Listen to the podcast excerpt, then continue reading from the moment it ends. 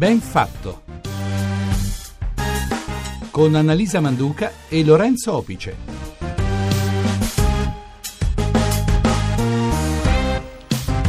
Oggi è venerdì e il 6 di aprile, sono le 8.33 minuti 4 secondi. Questa è la RAI, questa è Radio 1, buongiorno. Buongiorno, ben trovati a Ben Fatto, il programma che, come sapete, guarda i fatti in un modo diverso.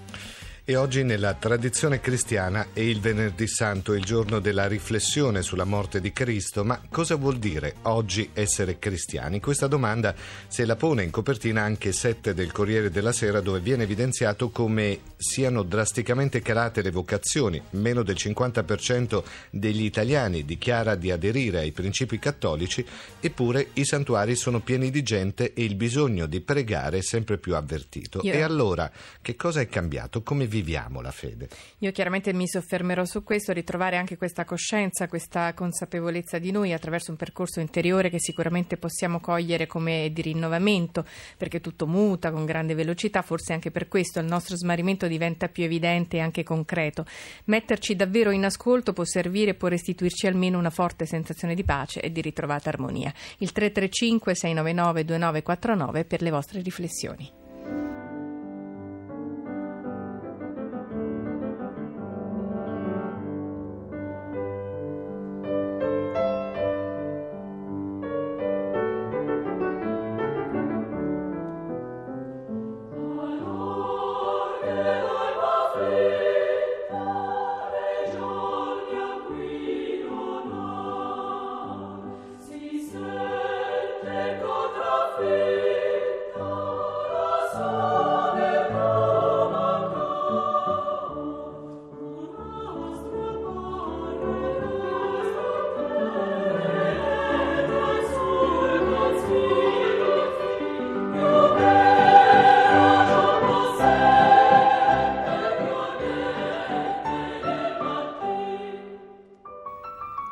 La raffinata fede di Gioacchino Rossini ci permette di entrare in trasmissione e di ragionare su questo tema così grande. Buongiorno al professor Roberto Cartocci, docente di Scienze Politiche all'Università di Bologna. Professore, buongiorno, benvenuto. Buongiorno a lei e a tutti gli ascoltatori. Lo abbiamo accennato in apertura, professore. Calano i matrimoni cattolici, il numero dei preti e delle suore è in costante discesa. Ci sono dati che sembrano in contraddizione sulla religiosità del terzo millennio. Questo che cosa, come si può interpretare, professore? Da un lato c'è una distanza da quelle che sono le istituzioni religiose, dall'altro lato c'è un gran bisogno invece di pregare, di fede.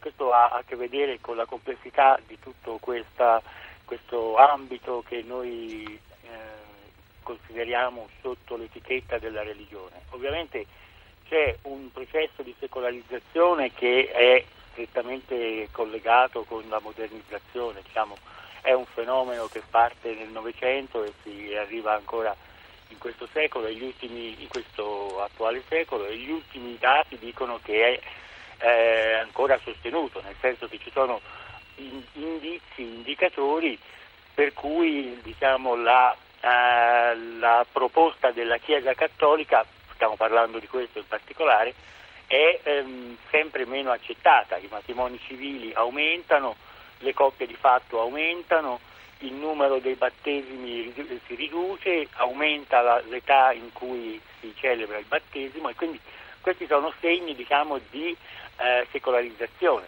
Dall'altra parte però è pur vero che l'esperienza di fede è un'esperienza che difficilmente può essere compressa, nel senso che al di là delle forme in cui si esprime, il bisogno di trascendenza ovviamente è un bisogno che non solo non si astupisce o comunque resta vivo e si manifesta particolarmente in queste fasi di crisi. Questo è un periodo di crisi, non è solo un problema di crisi economica, ma è un problema di trasformazione dei quadri culturali.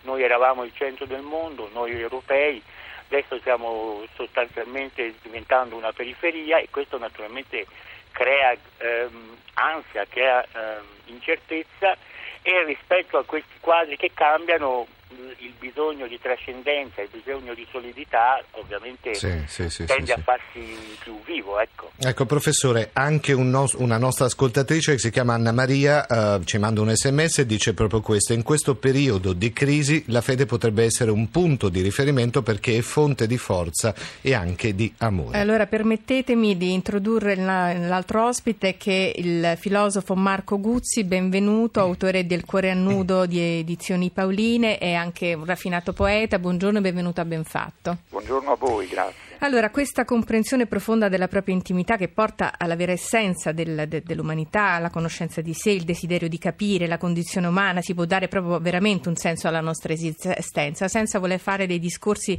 troppo alti. Entriamo proprio anche nei ragionamenti che facevamo un attimo fa. La preghiera, quest'atto comunicativo così profondo e importante. È possibile nel raccoglimento crescere quasi nella preghiera, questa voglia di intimità, di confronto. Cresce questa nuova esigenza, ma cresce secondo me questa esigenza intima probabilmente. Lei che cosa ne pensa? Ma io penso che è giustissimo quello che è stato detto. C'è una crisi delle forme tradizionali della fede, siamo stanchi di una fede troppo rappresentata, troppo moralistica, troppo intellettualistica. Però l'uomo di oggi ha una fame enorme di esperienza spirituale, cioè di esperienza di liberazione dalla sofferenza che vive, dallo smarrimento che vive, e quindi si rimette in cammino, grazie a Dio, secondo me, si rimette alla ricerca, direi anche con una freschezza nuova, e quindi si ritrova di fronte ai grandi misteri della propria umanità. La coscienza dell'uomo, la nostra coscienza, è qualcosa di infinitamente misterioso e pieno di misteri. Da Freud in poi abbiamo ripreso a capire che quello che noi sappiamo di noi stessi è molto poco rispetto a quello che siamo. E allora c'è tutta una dimensione del nostro essere che può essere sondata, ascoltata, e la preghiera, come la meditazione, è un modo per rimetterci in ascolto delle profondità del nostro essere, aspettando rivelazioni sempre nuove che avvengono se ci mettiamo in quella disposizione. La voglio interrompere perché la preghiera è un'esperienza spirituale che non va confusa con un momento per curare le proprie ferite, tutt'altro secondo me. Questa è la cosa straordinaria secondo me in questo momento, perché è vero, abbiamo bisogno di orientamento, abbiamo bisogno di noi stessi, abbiamo bisogno in qualche modo di sentirci accolti, abbracciati, però è proprio una cosa che nasce in profondità, c'è qualcosa di più autentico secondo me in questo momento nel cercare la preghiera. Lei è d'accordo? Bisogna vedere cosa intendiamo per ferita, cioè dal punto di vista per esempio cristiano l'uomo è segnato da una ferita originaria profondissima, a prescindere poi dai peccati. I peccati sono conseguenze, non c'è dubbio, di questa nostra separazione dalla vita, cioè noi siamo come separati dalla vita. Quindi la preghiera profonda, la vera preghiera, va a rimarginare questa ferita così profonda e ci fa sperimentare un'integrità nuova, che è quella che nella fede cristiana chiamiamo stato di grazia, fede, certo, ma che c'è anche nelle tradizioni pre-cristiane o non cristiane, pensiamo allo stato unitario iogico per esempio. Ci sono molti messaggi che stanno arrivando. Loredana da Trieste ci scrive: nella fede si trova la forza di superare le difficoltà e i dispiaceri della vita, mentre Ada, un'altra ascoltatrice, scrive: vivere da cristiani è sempre più difficile, ma la fede è una conquista giornaliera. Professora Cartocci, intanto possiamo dire che la fede è ancora oggi un tratto unificante per l'Italia o sta cambiando qualcosa? Questa è anche una tematica che lei ha affrontato in un suo libro dello scorso anno sulla geografia dell'Italia cattolica. Cosa sta cambiando? Dunque, bisogna dire che dal punto di vista strettamente cattolico, cioè della pratica cattolica, è questo poi che io affronto nel libro, è questo l'aspetto che in maniera più semplice si può in qualche maniera catalogare e contare.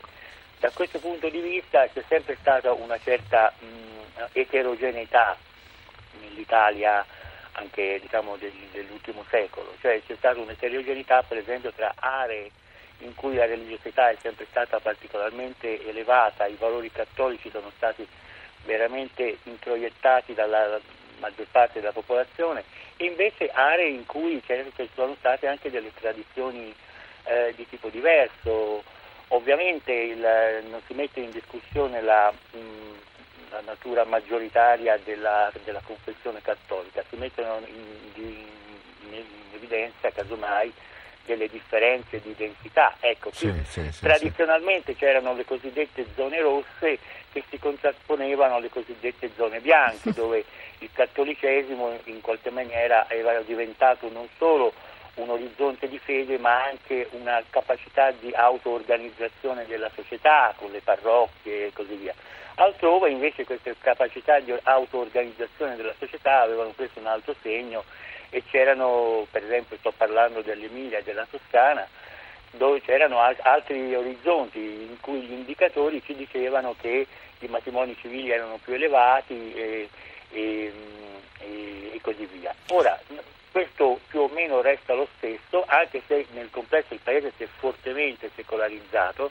Negli ultimi 20 anni questo processo, rilevato da tutti gli indicatori, è molto accentuato, e sostanzialmente l'aspetto nuovo che nasce è che si è venuta a creare anche da questo punto di vista una specie di frattura nord-sud, nel senso che anche le zone più cattoliche del centro-nord hanno avuto un forte processo di secolarizzazione, avvicinandosi a quelle che erano tradizionalmente meno. Sì, professore, quello che viene fuori comunque dai dati è che nelle aree più povere c'è più legame con la fede. Qual è la relazione quindi tra benessere e spiritualità? Perché questo sembra essere poi anche un legame particolare.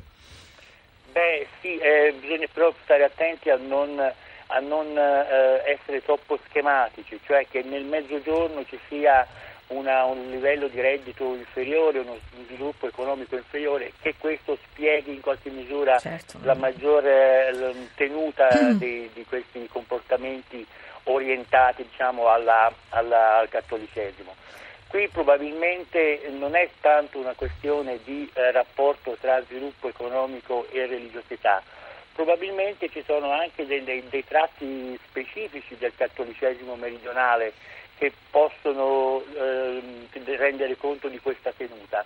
Aggiungerei anche che nel Mezzogiorno, in cui lo Stato, non solo il mercato, ma anche lo Stato è stato meno presente, è storicamente meno presente, meno efficiente, la Chiesa cattolica, e qui sto parlando della Chiesa cattolica come istituzione, non tanto come orizzonte di fede, la Chiesa cattolica in queste regioni tende a emergere anche come punto di riferimento. Come punto di riferimento, chiarissimo, una fotografia molto attenta.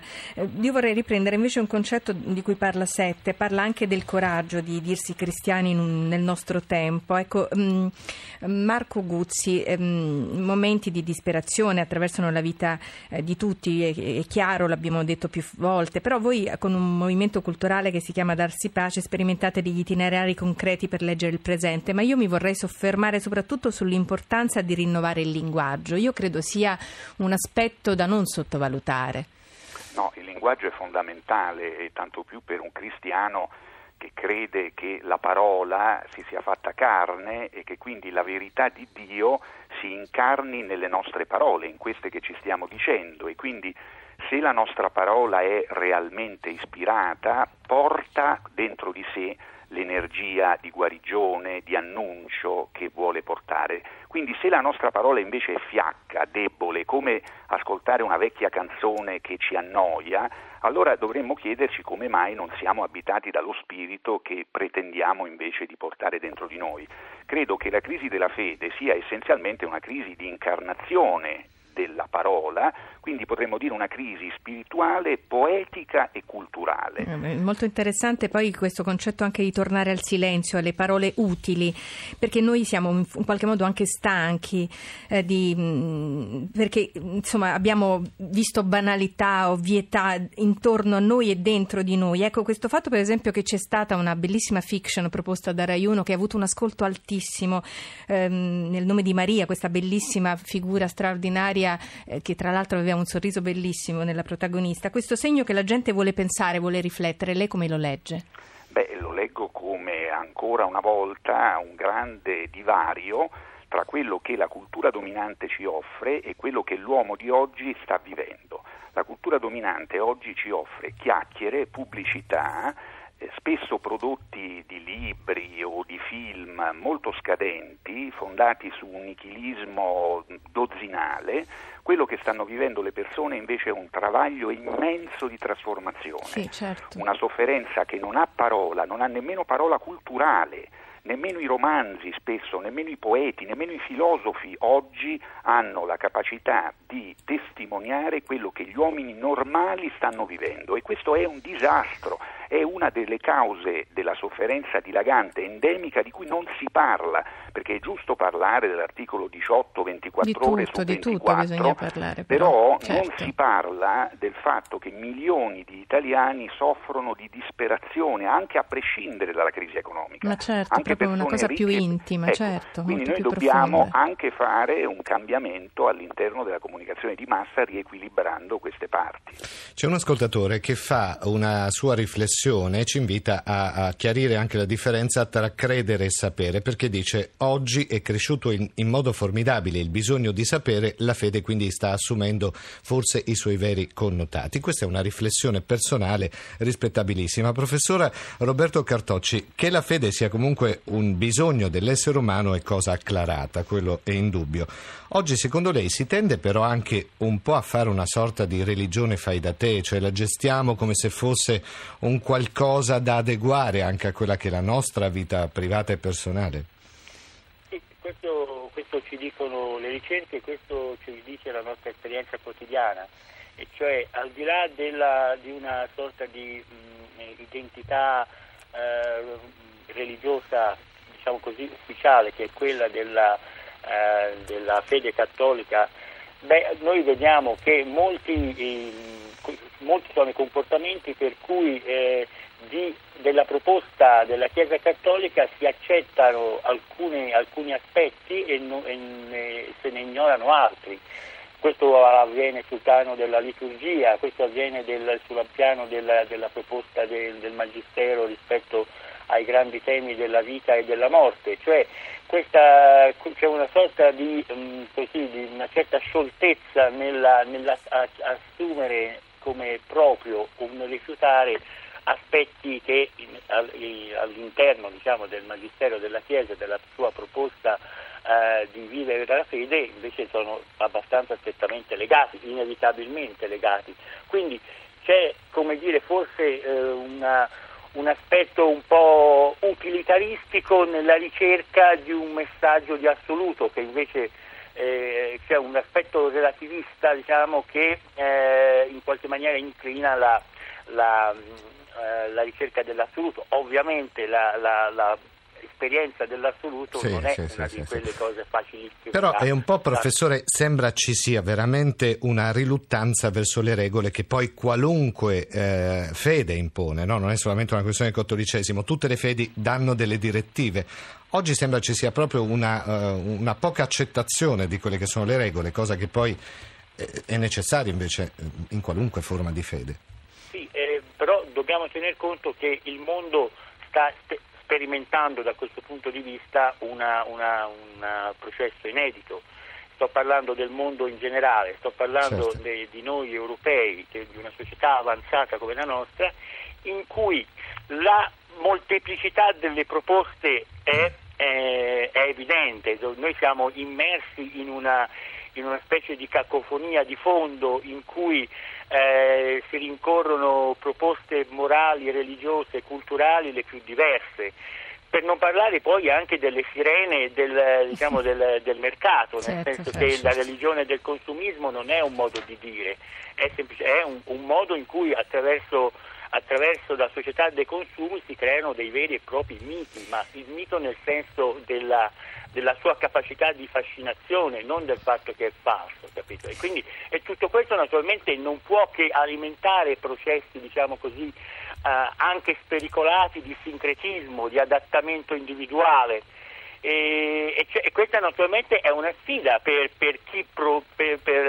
le agenzie della fede, cioè per coloro che propongono un messaggio religioso, perché ovviamente devono sempre tener conto di questo mondo molto in cui, diciamo, i linguaggi sono molti e molto anche contraddittori. Ecco, Marco Guzzi, il Vangelo che rinasce dai santuari, l'individualismo come cultura del pensiero che in qualche modo si fa da parte, che abbiamo bisogno di impegni morali, di rapporti di qualità, di dare un senso alle cose, e lei ha scritto questo Mettersi a nudo per le edizioni Paoline. Lei crede che si può davvero guarire in qualche modo o trovare la propria strada in dialogo con Dio? È un messaggio forte, importante. In chiusura cosa possiamo dire? Perché è una giornata di riflessione unica per i cristiani oggi. Ma io credo che l'uomo di oggi, che siamo noi, che è isolato, in parte disperato, smembrato e ossessionato da voci contrastanti e confuse, può rimettersi in ascolto della propria profondità. Se noi andiamo nel profondo del nostro essere, scopriamo desideri infiniti, scopriamo che il nostro cuore desidera qualcosa di grande, qualcosa di potente, e se ci mettiamo con grande umiltà ad ascoltare questo desiderio, possiamo ascoltare quello che dice. Il desiderio parla e ci dice cose belle, ci dice: cresci nella tua libertà, sii felice. Smettila di asservirti ai poteri di questo mondo, alle sue illusioni. La felicità è qualcosa di molto più vicino di quello che tu credi. Queste sono parole che abbiamo dentro tutti. Noi siamo abitati da uno spirito di sapienza che vuole essere ascoltato. Dobbiamo spegnere gli altoparlanti della morte e dell'inganno e della menzogna, che sono anche nostri. E sono anche nostri, ha proprio ragione. E poi questa voce fluisce dentro di noi come una sorgente fresca.